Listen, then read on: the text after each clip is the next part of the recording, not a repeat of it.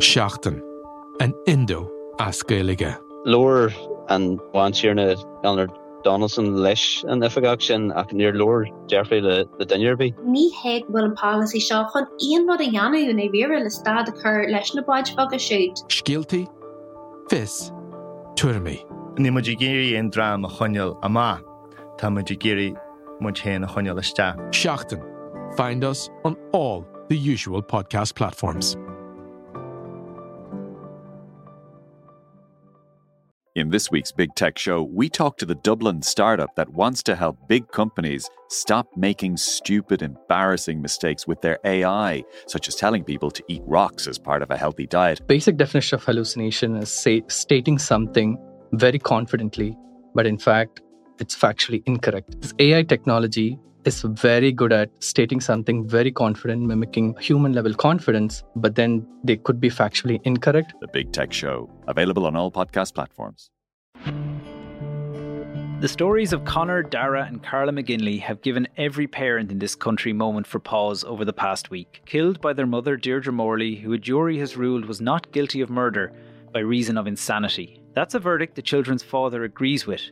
But when I sat down with Andrew McGinley to reflect on where he finds himself now, he tells of the many unanswered questions and a lack of communication from health chiefs. Patient confidentiality, they haven't even spoken to the patient. So um, at this at this stage, uh, um, Dee is sharing everything with us as a family. So if they speak to us, then I would have that information. Andrew wants changes to the Mental Health Act so that patients automatically have an advocate or family member who's aware of their condition and the potential risks that might come with it. What I want is no more people to die, no more children to die. You don't want to find the bodies of your children. You don't want to have to identify them. You don't want to have to stand at their grave on Christmas morning. Andrew is acutely aware of the interest in his story, and despite his own grief, sees an opportunity to honour the children. Uh, people tell me that I vis- visibly lift when I start talking about these projects, so they are what gets me out of bed in the morning. They are what helps me put one foot in front of the other. I'm Kevin Doyle, and you're listening to In Focus, the current affairs podcast from independent.ie.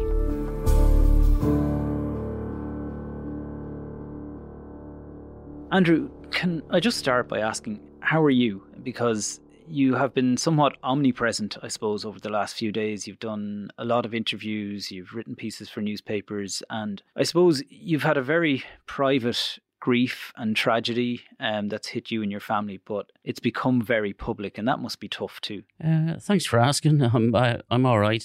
I'm probably truly getting my strength from the kids uh, to drive on. The information that other people would have only found out this week, I've I've known about, I suppose, for the last. Uh, I think it was Easter 2020 when uh, um, the the graphic details of what happened um, were explained to me. So I, have carried that for this time, and, and um, my hope was that the that information wouldn't come out in, in in court, but unfortunately it did.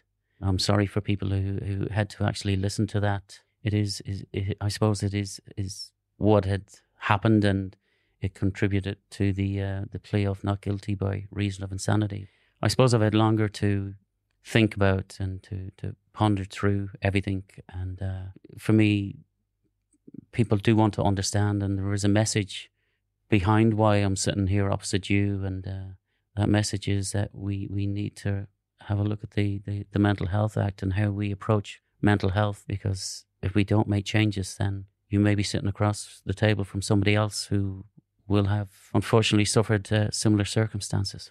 You uh, made the point to me a little earlier that uh, one which I don't really like, but it's true that today's newspapers are tomorrow's chip wrappings. And so you see a small window of opportunity, I suppose, where the light, the, the limelight is on you and you want to use that full in the knowledge that at some stage, dare I say it, the media circus will move on. You want to use this opportunity. As I was coming into you today, as I was driving in, I had a, one of what is now a regular conversation with Una Butler. And Una Butler experienced the the, um, the the passing of her daughters Zoe and Ella back in 2010, and she campaigned long and hard at the time to have changes made to the Mental Health Act, and nobody listened to her. No changes were made. Her experience didn't seem to count for anything. Had changes been made, back after the events, uh, the tragic events surrounding her family after 2010, then I will tell you with certainty now that had those changes been made, that Conor, Carla, and Darragh would be alive today. So if it now takes my voice and Una's voice and other people who have experienced such horror in their life with a background of mental health, then I feel that we do need to be listened to before more children die. I, I hope to be the last person ever interviewed about this. I, that's my hope. And that's the message behind this is unless changes are made, then more children may die. And what about the public reaction that you've had? Obviously, the the trial was, as you say, very graphic.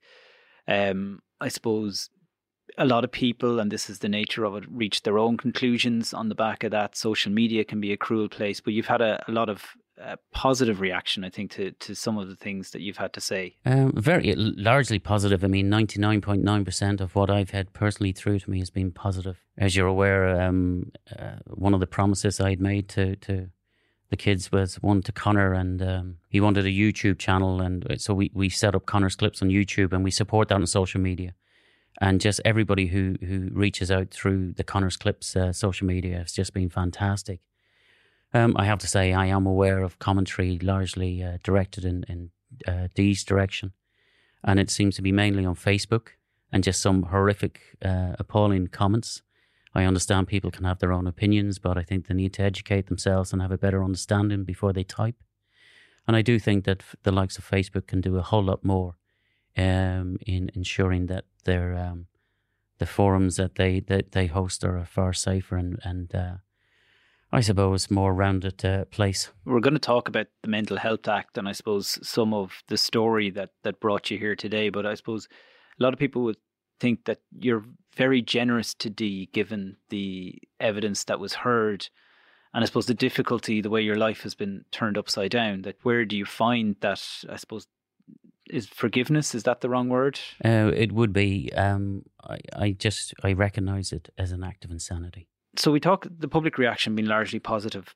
Um, the government have there's been i suppose some mutterings as much as anything in recent days about changes to the mental health act but have you heard from anybody either in government um, since the, the verdict came in or anybody in the health services? With regards to the um, government um, my own TDs, um, Emer Higgins and Eoin Ó Broin, have been uh, have been very good. I I have seen, I think, a comment attributed to Mary Butler in the press. I think yesterday, um, talking about um, legislation uh, being presented to the uh. My understanding of that is that it's based on information uh, compiled through a, a working group from uh, possibly 2014, 2015 or so. I, I, will gladly stand corrected if that is incorrect. Um, but that information is now would be clearly out of date. I do think you learn from experience, and nobody has had a more horrific experience than myself and and and Una. Um, so unless we're going to be sort of engaged with and included in conversations around the Mental Health Act, then I I don't have any great faith that anything different is going to come out of it, um, and it may not be worth the paper that it's written on, and that would be desperately sad. You learn from experience, and if my experience can lead to a a, a better service to mental health patients, uh, then uh, that has to be that has to be the end uh, the end game. The the key thing you want really though is that I'll, I'll interrupt you there and say that what I want is no more people to die, no more children to die. Quite simply, I want mental health patients to get the best uh, care and attention that they can get. And that can only done, be done by an inclusive approach involving, I mean, myself and Dee had a massive, massive support circle, family and friends. Everybody was there for us, but we were just unaware. And we know that Dee I suppose, given her mental health, did not want to share all the facts with us. So, as it came out in the trial, whilst we thought she was improving, she was actually in decline. And this is the point. This is what you'd like to change in the Mental Health Act is that family or somebody close to, to a person who is getting help from the mental health services is aware of what is going on and yeah you know, yeah I would agree. the the The only contact I've had is from uh, the teams currently uh, treating Dee in the Central Mental Hospital. Uh, they reached out to me. Um, and I had a number of calls and uh, meetings uh, with them. This is a, a, a key point because I, I, I'm a quite logical person and I, I approach everything, I suppose, with a huge dollop of common sense. I'm not a mental health professional. I do not have a qualification. I don't have all the letters after my name. But what I'd have is my logic and my common sense. So if I apply that to mental health, I think mental health is an illness of the mind. And your mind manages your thought process, it develops your responses, and it formulates, you know, all your decisions. And if that mind is ill, then all those functions may possibly or probably be impacted. Adding that common sense and logic, you would think that any response or thought or decision, decision made by a patient with a mental health illness, they could be compromised or they could be impacted by their, their illness. If I reflect back on the trial, a huge decision was put on Dee's shoulders just after Christmas 2019 and early 2020, literally two or three weeks before the children died, that wasn't shared with us as the family. And bear in mind at this stage, we think Dee is improving, whereas those treating her knew she was in decline, gave her this decision to make. I think we, we, we've seen what happened. Uh, Conor, Darragh, Carla were, were dead literally weeks later. That is deeply, deeply troubling to me. I sat in at the trial on Wednesday, the 19th of May. The medical expert Brenda Wright was given her evidence. And as she went through every single appointment that Dee attended, I actually I, I, I went into a daze and I had I had a feeling in my stomach that I actually thought I was going to, to, to throw up. Every single meeting seemed to have Dee expressing concerns about her parenting, worrying about the children, and feeling overwhelmed about being a parent.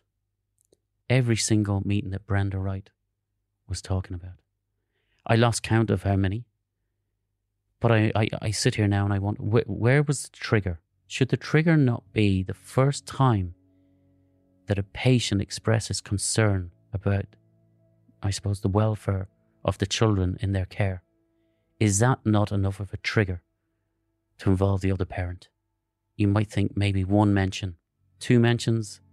I, I, I'm shocked. I'm, I'm sick to the pit of my stomach that I was not contacted after those mentions. And as I say, I lost count.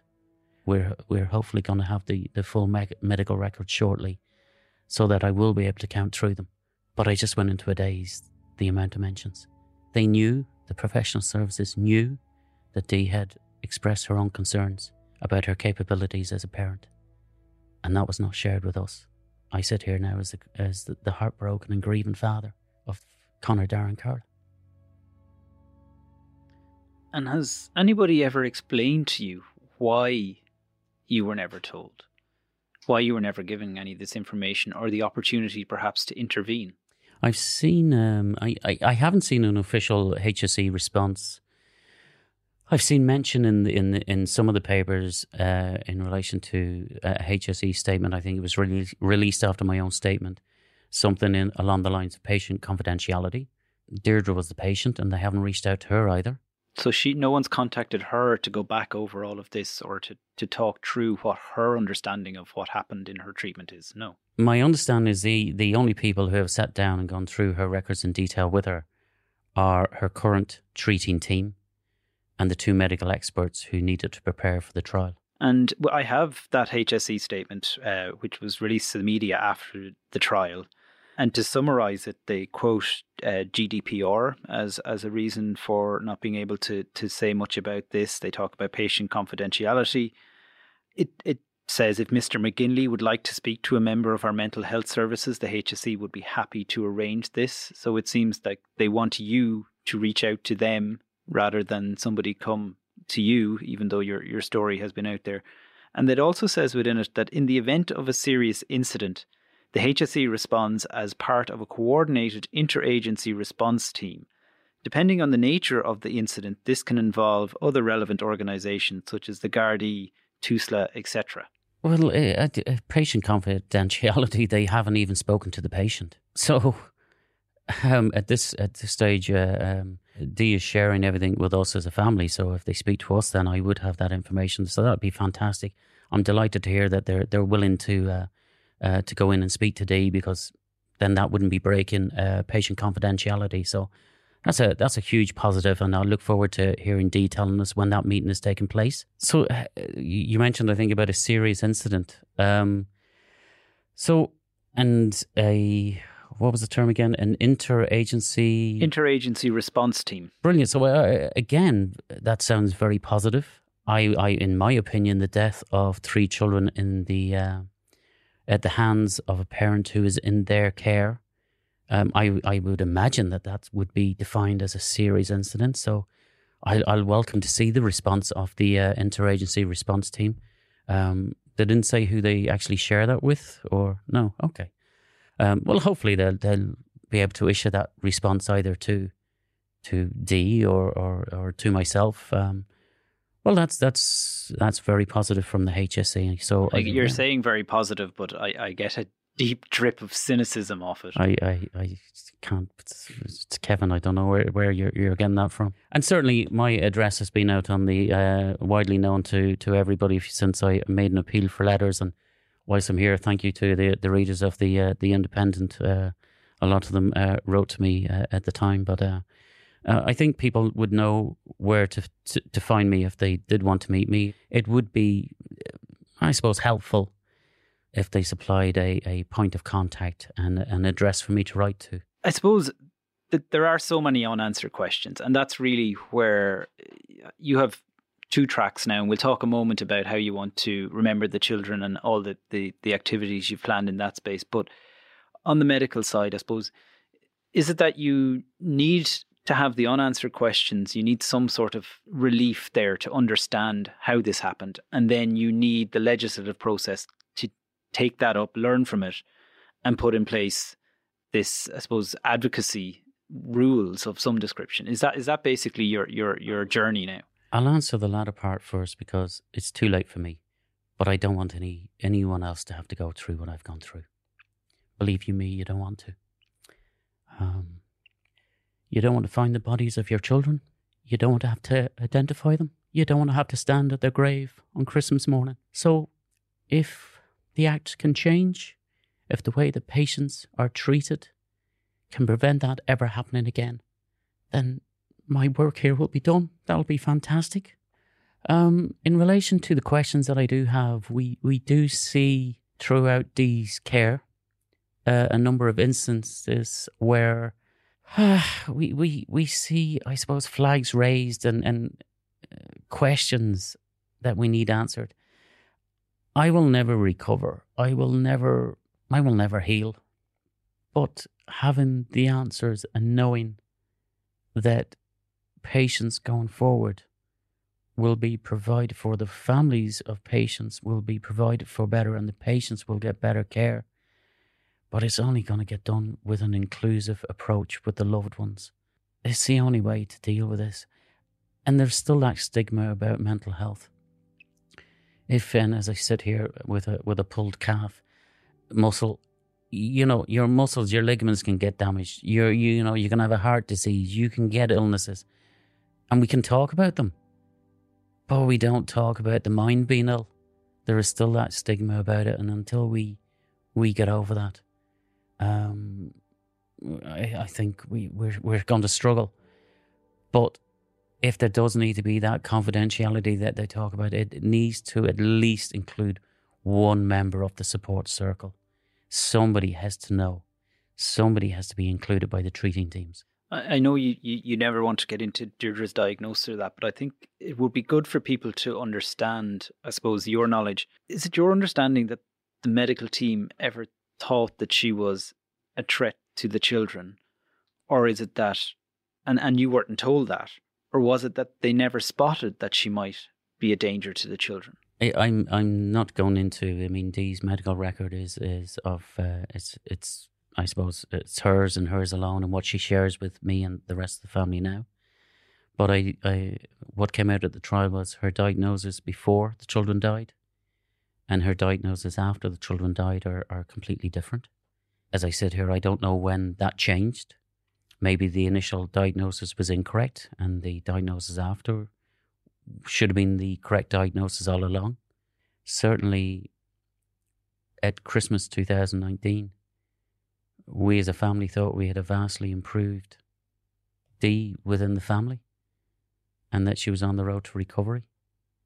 So I, I need help understanding why that wasn't happening as, as she'd been in the help in, in the care of the professional services and then to find literally 20 odd days after the children had died that the diagnosis is uh, was completely different to uh, what I was aware of is is troubling to say the least. And then I want to move on to what I suppose is is probably the hardest but your favorite topic at the same time, which is Conor, Darragh, and Carla, and the response I suppose you've had to the launch of the three initiatives in their memory, which I know was kind of a, a semi-launch last week. You have bigger plans down the line. Soft launch. soft launch. That's that's what they call it in the business. You've got the you've got the PR terms already. I suppose people are aware now of some of the plans that you have to to um, to give them life. I think was the way that you you, you put it yourself.